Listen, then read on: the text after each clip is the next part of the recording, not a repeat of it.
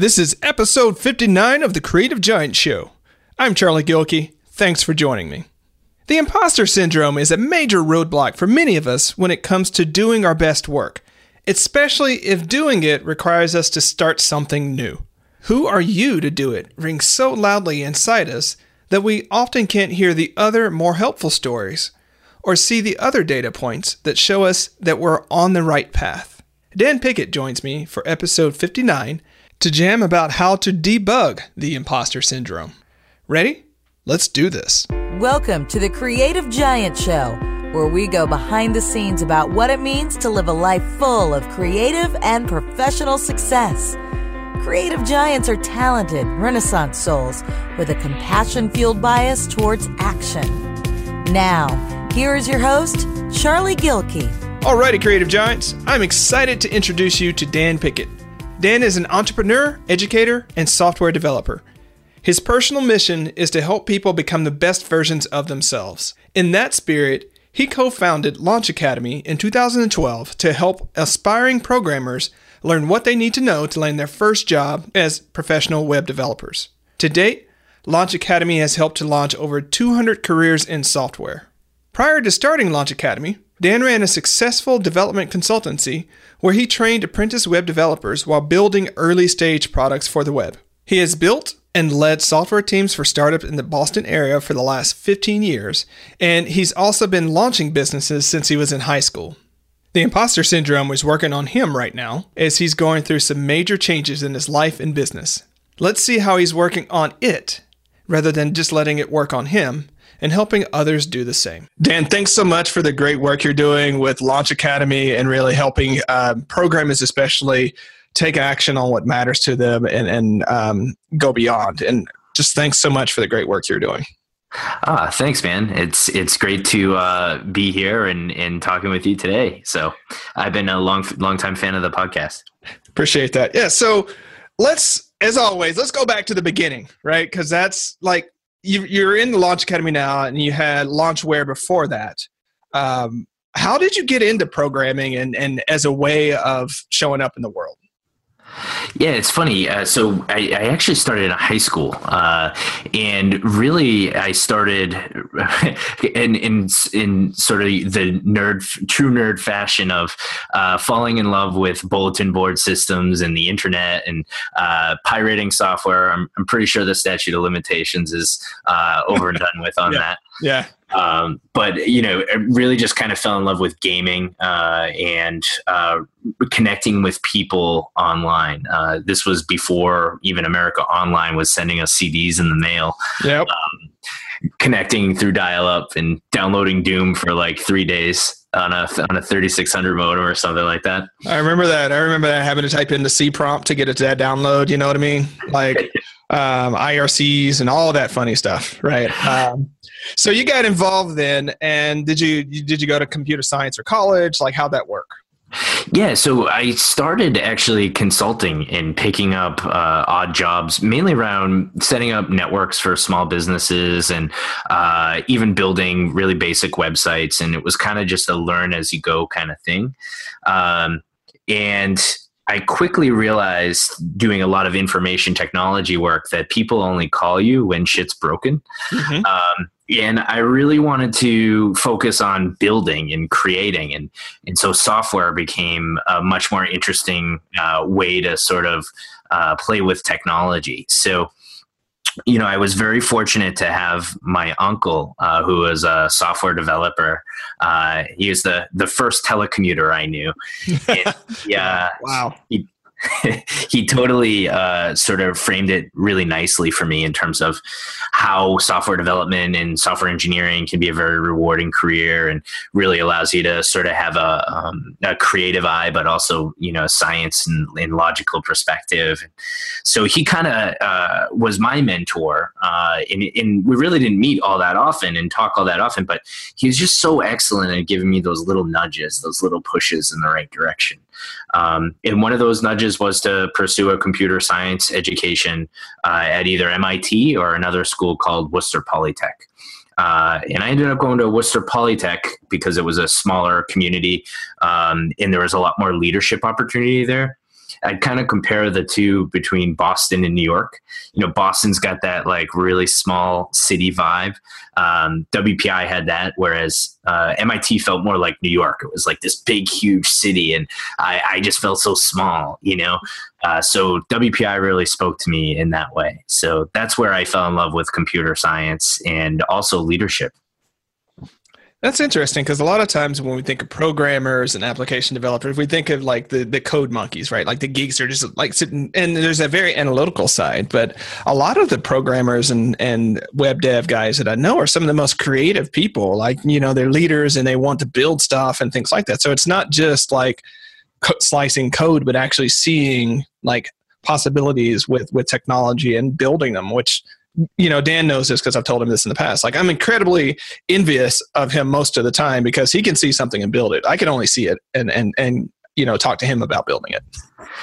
Well, you know, and I think that that's a kind of a great way of going into what we're going to talk about today, you know, in the sense that I think programs like ours and all the education that's out there is making software development a lot more accessible and a lot more basically minimizing the barrier to entry for someone creative like yourself to go and learn these skills. And I think that there is sort of a stigma or a cultural stereotype of what a typical software engineer is all about and who that person is. And they're probably male, they have a pocket protector, and they wear thick rimmed glasses, right? Mm-hmm. But that's totally not the case. And that's what's so wonderful about the bootcamp space and all the education that's happening around software engineering is we're really breaking a lot of those stereotypes and showing people that, hey, you know, this is for you too. You can do this. You can totally nail this.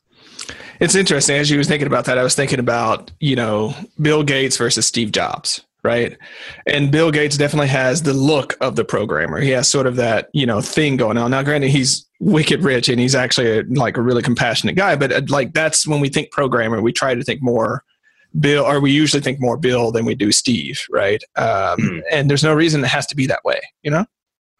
Yeah, totally. And that's what's exciting too, is now that there's this education out there, those that are graphic designers or artistic can now learn to code. Those that are entrepreneurs or CEOs, they can go and learn these skills too. You don't have to live and die by the computer in front of a monitor to create something meaningful that people can use and work with. And that's what makes internet and in the business of internet so impactful and so rewarding. Yeah. See, the cat overlords know that about humans, and that's why they set it up that way. They're like, how are we going to get these humans to serve us even more? That's all we need is more service to the cats. Exactly. I mean, look at the internet, seriously. So you got Launchware going, which is a software and application development company. And it's going along just fine. Like you can do a lot of that because apps need to be built, software needs to be coded, so on and so forth. But then you do this crazy thing of jumping from Launchware to Launch Academy. So Launch Academy is actually a academy. It's a training school for programmers. A training school for people who want to be programmers, to be more accurate, probably. Why make that jump? Because you could be just fine, man. Like you could just be hanging out in Launchware, doing your thing, and not in the bootcamp space, which for people who don't know is actually pretty competitive, right? Yeah, it's certainly heating up.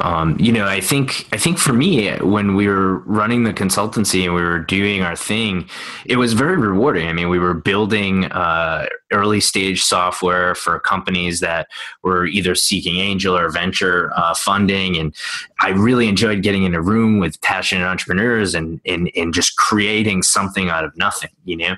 But what really sort of started resonating with me you know, through the model of my uncle was, all right, well, how am I going to grow this consultancy? What am I going to do with this consultancy to make it have an impact on the world and an impact on other humans? And, you know, sure, I could have grown Launchware to be, you know, this mega consultancy with, you know, 40 employees and, you know, a bunch of partners drumming up the business and things like that. And, but, you know, it, just at the end of the day, it wasn't something that I felt called to do. It wasn't something that I felt like we could differentiate on. It wasn't something that, I felt like I would get up and be excited about 5 to 10 years down the line. So what did emerge as part of building the consultancy was this desire to help other people level up and help people build software the way I like to build software, and sort of spread the gospel of the way in which we think that software should be built. So,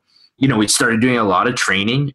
We even did a lot of internal training. I brought on, you know, 3 or so apprentices and leveled them up. And I just found that really fulfilled a lot and checked off a lot of boxes for me.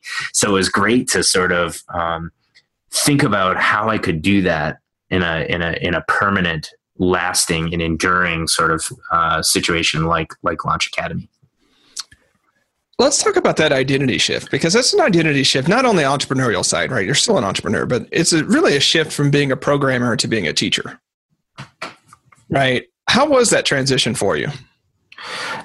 For me, it was surprisingly natural. I think the challenge that I had was I had a team that I had to bring through that transition. And my business partner was wonderful in helping with that. But, you know, we had a team of developers that we had to be like, all right, now you're teachers, now you're instructors. And, you know, I think for me, that was the bigger challenge, was how to lead the team through that change and get people excited about instruction. And ultimately what it came down to, it was like this mechanism of paying it forward, right? So the staff that we brought on at Launch Academy initially, the vast majority of them were apprentices that I had trained at Launchware. So it's just this wonderful way of kind of starting to formalize this relationship of building skills and then teaching it to others. And that's really the foundation at which Launch Academy is built upon. So, you know, for me, I'm always used to being in a room, speaking with entrepreneurs, or speaking at a presentation, or at a conference or something like that. So teaching about something that I was already very passionate about felt amazingly natural, and it felt really wonderful. And I think our modality of education really allows us to think like software engineers. So our program runs every 10 weeks. So like software, we can kind of change things and release new versions of our education every quarter. We call it agile education. And I think if we weren't doing that, I would feel like we're a little stuck or we're a little stagnant. But it's this agile education that makes it feel like you're developing a curriculum. You're iteratively and moving through and improving it every time. We improve it by, like, I'd say 25, 30% every single time we run it. That's so cool and rewarding. You mean you're not using the same syllabus for like 10 years? Well, that's why we exist, right? Is we're able to align our curriculum and our outcomes with what matters in today's software teams. And, you know, I don't think we would have a business if we weren't staying true to those ideals and keeping an eye on what is changing in the technology ecosystem. Yeah, I read an interesting report in 2009, I believe it was, but it basically said that the skills that computer science engineers would learn as a freshman are already out of date by the time they would be juniors. Yeah, yeah, that was in 2009, right? Is it still that fast or faster? I would say it's probably moving a little faster. In what we're seeing is, it's not just about the accelerated pace by which things change. It's the vast array of different disciplines and options by which a software engineer can decide to go. You know, so you could be a mobile developer and develop apps, or you could be a web developer and focus on building web applications. You can be a hardware programmer and working with the Internet of Things. You know, there's so many different sort of slants on software engineering now that honestly, there's just such a universe of learning that you can never learn it all, even if you try. Yeah. And even with growth hacking coming along, that is, to do it well, you've got to have it a little bit of programming savvy, even if you're just tying, two APIs together, you're just tying two different, like, you wouldn't call it programming, but from my side, it's like, I've got to get Zapier to do these three things, and I've got to integrate these two different software programs and things like that, right? Which as software development becomes more modular that way. A lot of times it's tying Google's API with this other API. So the similar skills basis, but it's just programming light. But you're absolutely right. You got, people that go all sorts of different directions. And I'm still surprised because, or I'm not surprised. I still remember that sometimes I'm talking to a designer and they're purely a graphic designer. But anymore, when I'm talking to designers, I'm thinking of like that sort of unicorn web dev designer that, just is, I need my webpage to do this. And they're like, okay, I'll go make it happen. And so even the disruption that's happening in the technology space is even bleeding into other fields that used to be like not have those skill sets, Yeah, I mean, that's what's really neat to see too, is sort of the disciplines that are in close periphery to software engineering. You nailed a marketing/growth hacker kind of person and graphic designer. And we're also seeing it in project management too. Knowing enough HTML, CSS, even a little JavaScript to be dangerous can really make you so much more effective in those disciplines as well as just general entrepreneurship. Yeah. I'm at that point of knowing it enough to be dangerous, but not useful. And so that's a whole nother conversation for another day though. Well, it's good that you're working towards that. That's the, if you can do a little HTML and CSS, you're on your way. Well, I'm about to say, who says I'm working towards getting better at it? I just make bigger messes. I mean, anyways, let's roll back though. I mean, because we're talking about the pace of change in technology. We're talking about like your background, and honestly, who are you to start a lot like Launch Academy? Like, you taught a few apprentices. Last I checked, you don't have like an MS in computer science. Like you haven't gone sort of that route. So who are you, Dan, to start Launch Academy? And that's the way I felt when we were starting Launch Academy, So in our education and in everything that we do, we often talk about this idea of imposter syndrome, right? This feeling like you're tricking everyone. I mean, even when I heard from Shannon about being on the show, is like, Charlie wants to talk to me. Oh man, everyone's going to figure out what an imposter I am, right?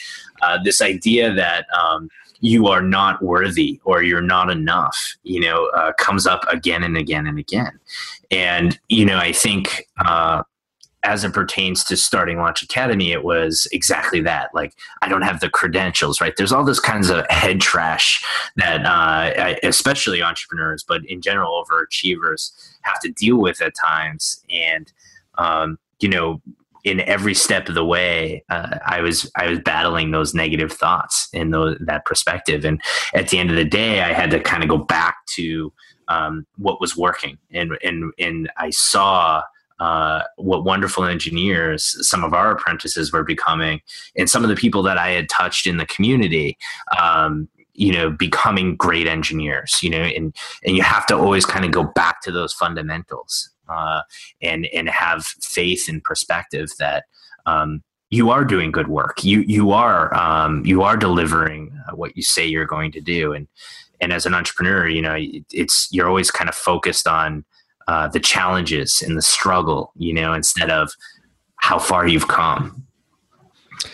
Yeah. Well, I mean, those stories are those imposter syndrome things are so prevalent when you're starting something, and whether you're an entrepreneur, whether you're a leader, whether you're just, you see something in your organization that needs to be fixed. There's always that question of who the hell are you to do that? Right. And that's the head trash. And I mean, in your case, like you weren't one of those New York Times, like featured agencies, like, all those different things that you think you have to have, right. To actually transform and make a difference. Right. And so just give me a few of the stories just so people can hear it. I mean, because we talk generally like, oh, I had the imposter syndrome, but really what What stung when you heard yourself saying it, or when you thought someone else was projecting it at you? Yeah. So, I mean, it started as early as graduating college, right? So I thought, if I'm going to start a business, I'm going to be a professional CEO, then that means I've got to have an MBA. You know, I've got to go to Harvard, HBS, and I've got to have an MBA, and I'll be in the in club then, and then I'll know everything I need to know about running a business. And what was great was I went and I worked for a startup here in Boston, and I was fortunate to work with some wonderful folks. But what became very clear to me was they're just people. They're just like you or I, and they're grinding it out, and they're trying to make it work, and they're leveraging the foundations of what they know, and they're working towards their strengths, you know, and they're building something of consequence, you know, and that's was a big pivotal moment for me of just realizing that these folks are accessible. They're not like a pedigreed in club. They're folks that are just like you and I. And then I think when I was starting Launch Academy with my business partner, Evan Charles, you know, Evan came from a Bain background. You know, he was like a super business, like awesome guy, you know, and he had this wonderful sort of background. And I started comparing myself to him. You know, I started saying, oh, well, you know, I don't have that experience. I don't have this experience, you know, and we see that in the course all the time, this comparison.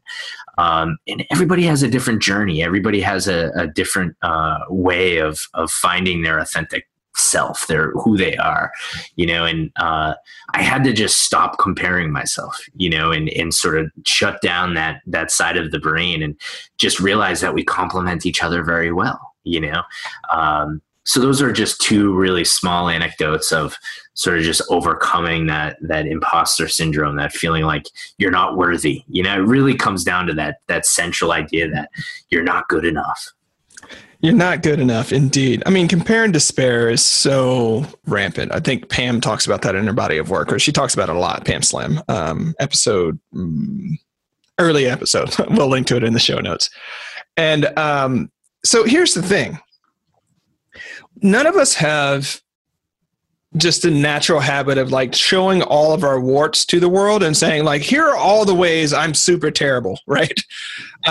Here's what my dirty underwear looks like. How about that? Like nobody really does that. And yet when we look at other people, we see everything that like they want us to see and project and things like that, unless you've been paying attention for a long time and you can start to see, you know, the warts and all, right? And we forget that sometimes when we go and compare and despair is because like they got their own stuff too, right? They've got their own behind the scenes story. And especially if they're public figures and they're successful, it becomes along the lines of like you show your hits and you drop your duds. That's really all it is. And so if you ever look at somebody else's persona, you're probably seeing their hits. You're not seeing their duds. And that's so true with social media and sort of Twitter and Facebook and LinkedIn, especially when it comes to thought leadership and even market differentiation, right? You're seeing the surface area of everyone's work and what they do. And you know, the person that's most intimately familiar with all your shortcomings and all of the things that are plaguing you as an entrepreneur and as a business, you know, you have that context for your own business. But when you're looking at your competitors and people that you admire, you see just the surface area. You know, you don't see the internals. And that can definitely contribute to feeling like you're not enough. Yeah, and you're seeing the internals. The other things that you're seeing is basically either their version of success or more likely society's versions of success. And then if you're comparing their version of success and society's version of success, and it's not in alignment with your own version, then you get all sorts of weird because you don't even want what they have, really. But you don't want to be different because that's what it means to be successful. You don't want to be this weirdo over there doing your own thing, starting your own Launch Academy rather than growing up your super consultancy. Like it's just all that head trash and imposter stuff comes up, you know? And that's what's so interesting is that the ironic thing about imposter syndrome is it actually is kind of a self-fulfilling prophecy, right? In that if you don't feel like you're measuring up to the other people in the space and you start to say things that are not authentic to who you are, and you start to second guess yourself and you start to become underconfident.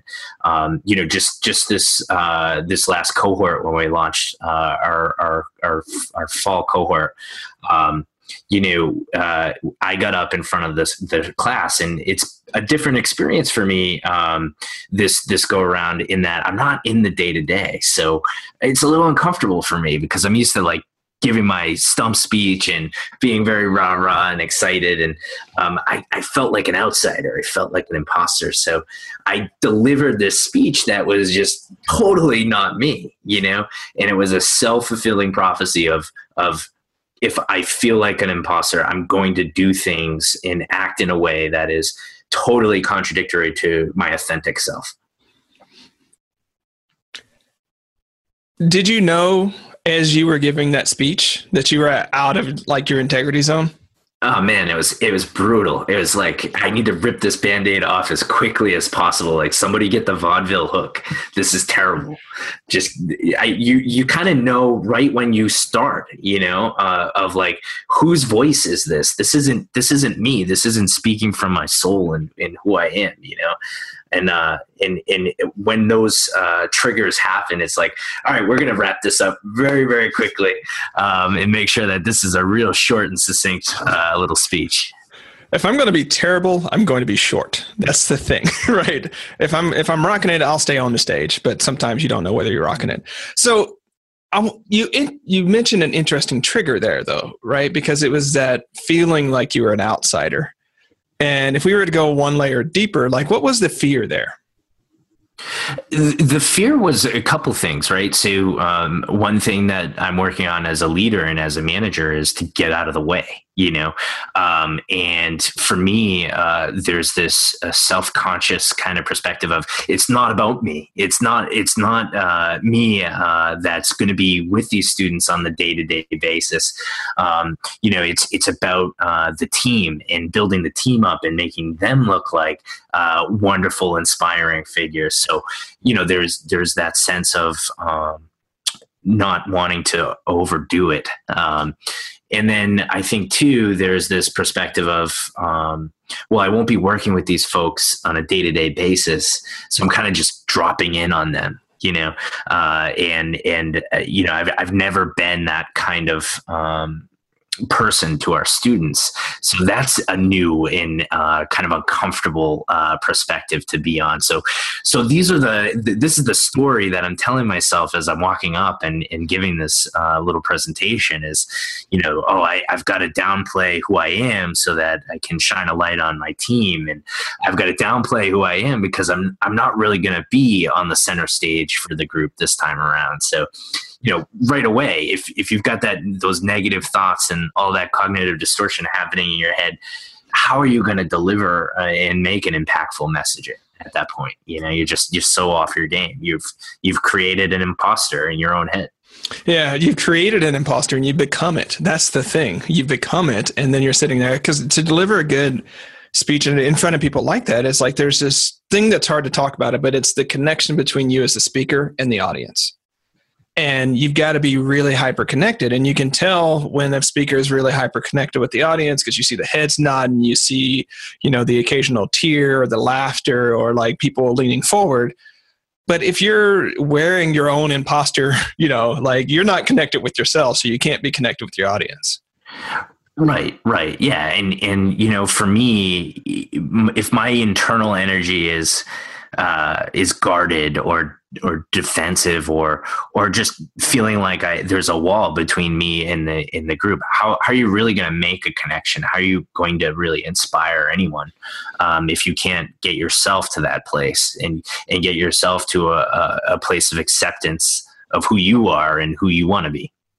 Okay, so by the bullets, like, you didn't tell us the substance of what you talked about, but on that particular occasion, so that we can see the delta here, doing it again, what would you do now? I would just shed all of that, right? So what's wonderful about knowing that this idea of imposter syndrome exists is you can label it. You can just say, oh, that's just the story in my head. That's just a negative thought. That's just a cognitive distortion, right? There's a wonderful book by a guy named Dr. Burns. It's the Feeling Good Handbook. And when we were starting Launch, I started thinking about like how to make people feel like they can access this kind of information and this education. And, you know, it's basically you write down these terrible kind of thoughts that we all have, right? And you start to refute those negative thoughts. And you label them. So there's things like all or nothing thinking or not trusting in the benevolence of others. There's all kinds of labels that you can apply to these negative thoughts that just pop into your head. I think if I had just had that moment of mindfulness and said, that's just the story. And I am who I am and I accept who I am. And I can be who I want to be in front of this group. There's a reason they're all here. And I'm a part of that reason, you know. It was the absence of that sort of mindfulness at the beginning. That's probably what I would do differently. Absolutely. Absolutely. Someone asked me recently what I do when I'm feeling like limiting beliefs and things like that. And what I told them was I try to think about what my pack would tell me. If, you know, what would Jonathan tell me? What would Pam? What would Dan? What would my team tell me? What would they think about that situation? And normally they think, you know, you're capable, you're resilient, you're adaptable, and that you're going to figure it out, right? That's inevitably what they would think. They're likely more true, like they are closer to the truth than this feeling is, than whatever I'm feeling right now. Historically, they've got the track record, right? Historically, like, how about I trust their story more than I trust this one that's not helping me, and pretend that that story is true and see what happens. And believe it or not, I turned out to be competent and adaptable and resilient and able to figure things out, right? And so sometimes it's just absolutely understanding that that's just a story. And it can work on you or you can work on it. And which is it going to be, you know? Right. And another question is like, where does that story come from? Right. So there's a wonderful book I'm reading right now. Actually, I think as a result of the podcast, it's called Emotional Obesity. I'm really big. By Laura Cole. Yeah. Yeah, really great. And she talks about this idea of your authentic voice. And your voice that is driven by these fears, this fear of, usually it stems from two places, either feeling like you'll never be loved or you're not lovable, or you're not good enough, right? So these imposter voices, as she calls them, not to be confused with imposter syndrome, they're kind of a little different, but these imposter voices are, they sound like you and they feel like you, but they're not really who you are and who you were born to be. And it can really be hard at times to have that mindfulness and just take a minute and breathe and say, that's just a story that's coming from the imposter. You know, that's what's been really eye-opening for me so far reading that book. Yeah. One last thing on this, because we love riffing about this, apparently. Whenever you think they are going to think that, that's what everybody's going to think. Try to find at least three people who you know are going to think that. Like, name who's going to say that.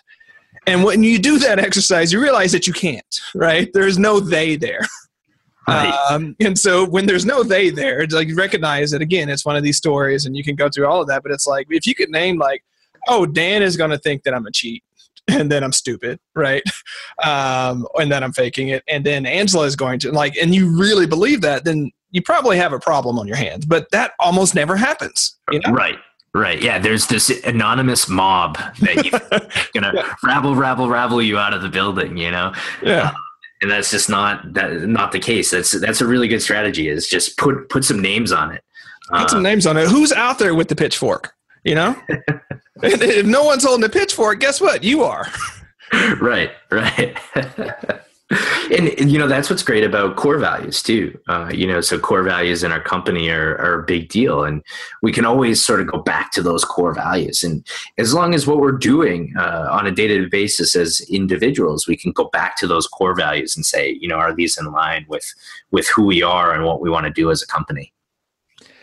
So throughout your course, like, you've learned a lot about sort of the imposter syndrome. Like, is this we're going to have the module on the imposter syndrome, or does this kind of come up in the off? Like, how do you present this to people so that they know about it? I mean, especially because I'm talking to, ostensibly, I'm going to put air quotes, a programmer, right? And all this touchy feely, like, mindset and squishy stuff. Like, I'm here to slice code, man.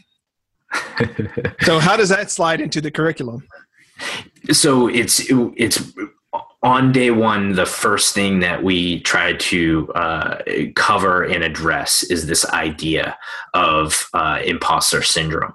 And really what our modality of learning and what accelerated learning necessitates in general is for the student to be in a place of vulnerability, right? So ironically, like, I think students come in feeling very uncertain and very uncomfortable. It's a new group. It's a new discipline. There's a lot of pressure riding on their success. You know, so what we try to do is, it's all about creating a safe place. It's all about creating a safe learning environment. And that can really only happen with a strict no assholes policy, right? So, there is a significant difference between having that internal struggle of imposter syndrome and having people in the community and in the place where you're supposed to be vulnerable and supposed to be learning. You know, that is a totally different situation. That's an external problem rather than an internal problem. So we're very, very strict. Everybody signs a cultural agreement and is totally on board with this no assholes policy. So that's, like, super, super important.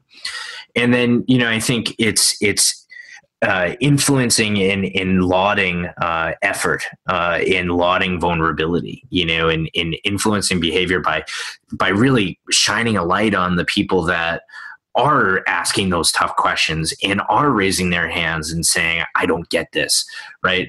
It's a very uncomfortable and contradictory to human nature kind of thing to do.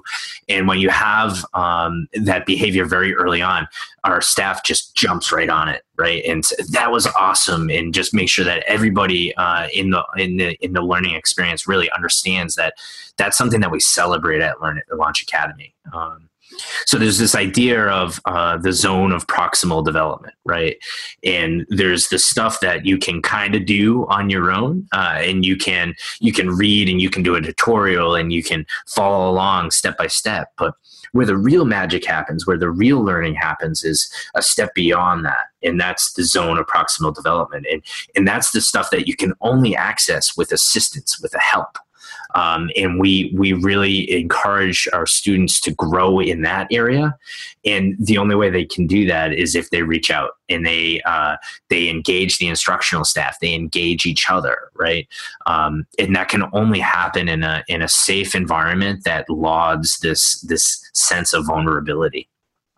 Yeah, the zone of proximal development, is that based upon, not based upon, it's similar to Mihaly Csikszentmihalyi's thing about flow, where flow is found where you have a Venn diagram, where you have stuff that's within your reach, basically, stuff that's within your competency, and stuff that's outside of your competency.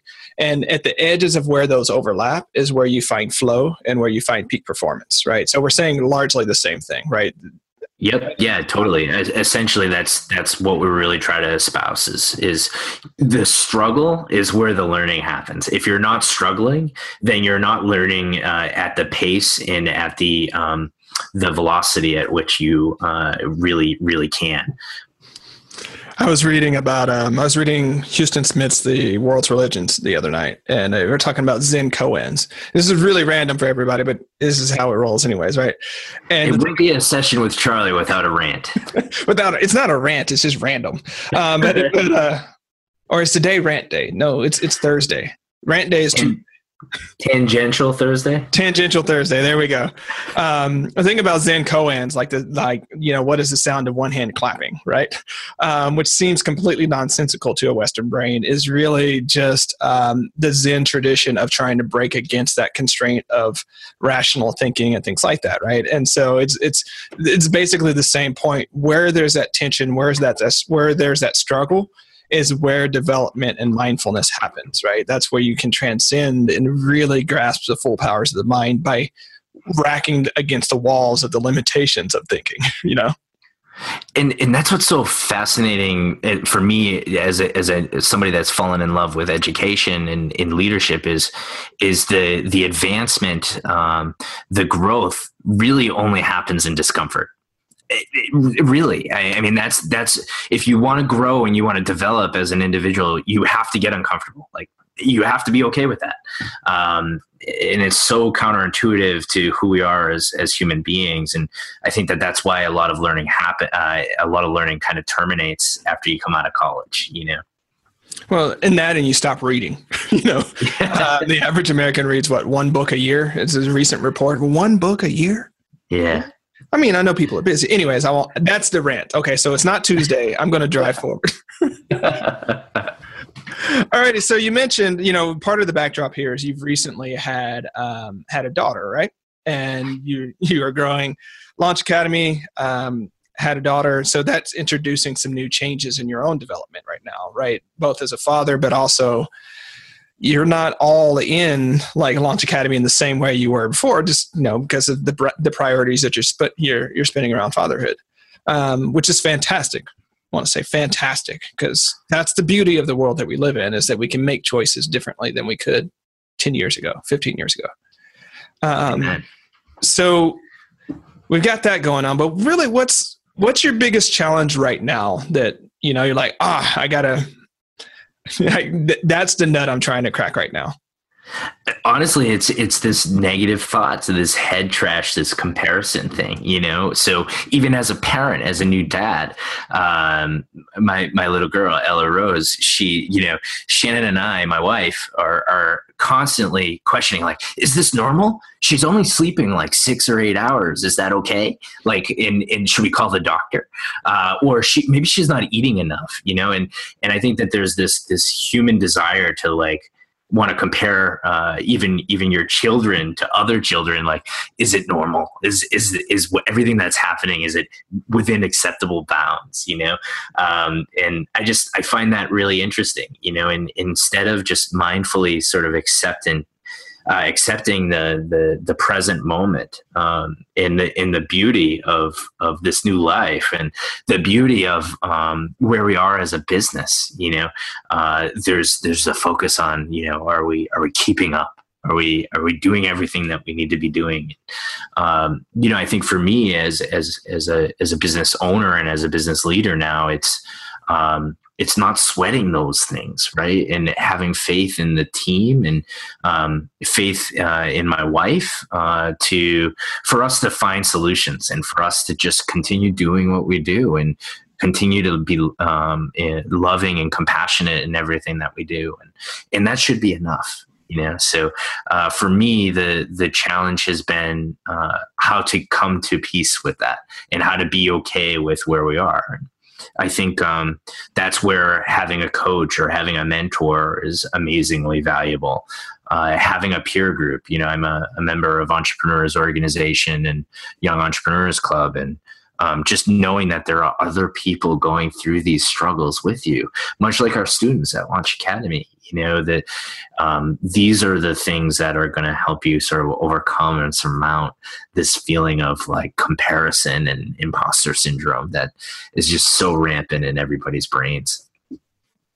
That's fantastic. Yeah, you got the growth of Launch Academy and the growth of Ella Rose, you've got an interesting 3 to 4 years on your hands. Interesting to say the least. It's been a wild ride. I think there are definitely some challenges in sort of achieving that balance. And I kind of hate the term balance because, let's be honest, balance is subjective and is bullshit, basically, right? So what is it that that sort of drives you, and how do you find the dynamic where you feel like you're doing what you're called to do professionally, but you're still living this fulfilled in meaningful personal life. So it's about finding the space for both in a sensible way, not like setting a ratio of how your business life is going to be in relation to your personal life. It's all a mishmash together, you know, and you've got to find a way to make the distinctions of what matters in each area, and find a way for them to gel together and be fulfilling for you. And I think everyone has a different sort of perspective on what that actually is. No one can answer that for you but yourself. Yeah. If you had to go back and, well, if you were to look over the course of your career and think of one skill set, mindset, or practice that you wish you would have started earlier, what would that be and why? Patience and trust in others. So, you know, one thing that I've learned this last year with Launch Academy is we've had so many great people that have come through our program, both as students, but more so as staff. And for me, man, I am very oriented in the details, and I get sucked into the details quite a bit. And when you realize that you're bringing people on that live the core values of your company, and really just connect with who you are, because they want to come and work in an organization that you've kind of built with help, you know, and just accepting that they're going to do smart things, and no one comes to work and says, "Nah, I think I'm just going to dismantle everything that was done yesterday," right? So just trusting and believing in the people that you put in these positions to do what they were called to do. And that's the beauty of hiring based on core values and cultural fit is knowing that they're going to do the right thing, and they're going to care the same way that you care. And if you can surrender to that and accept that, well, that's going to make for a much more meaningful work experience for them, but it's also going to allow you to do more better for the folks that you serve. Why is that piece so hard for you? Because, man, like, I love the code. I love the detail. I love the light bulb moments. You know, I love being on the floor and helping students, you know, fix their problems, or even deal with like emotional struggle, or, you know, and I love being in that detail. I love the details because it's tangible to me, and it feels like I'm having an impact, you know? So, I find myself getting sucked in that way. And, you know, that's something that I'm working on as an entrepreneur and as a leader. I could totally sense that.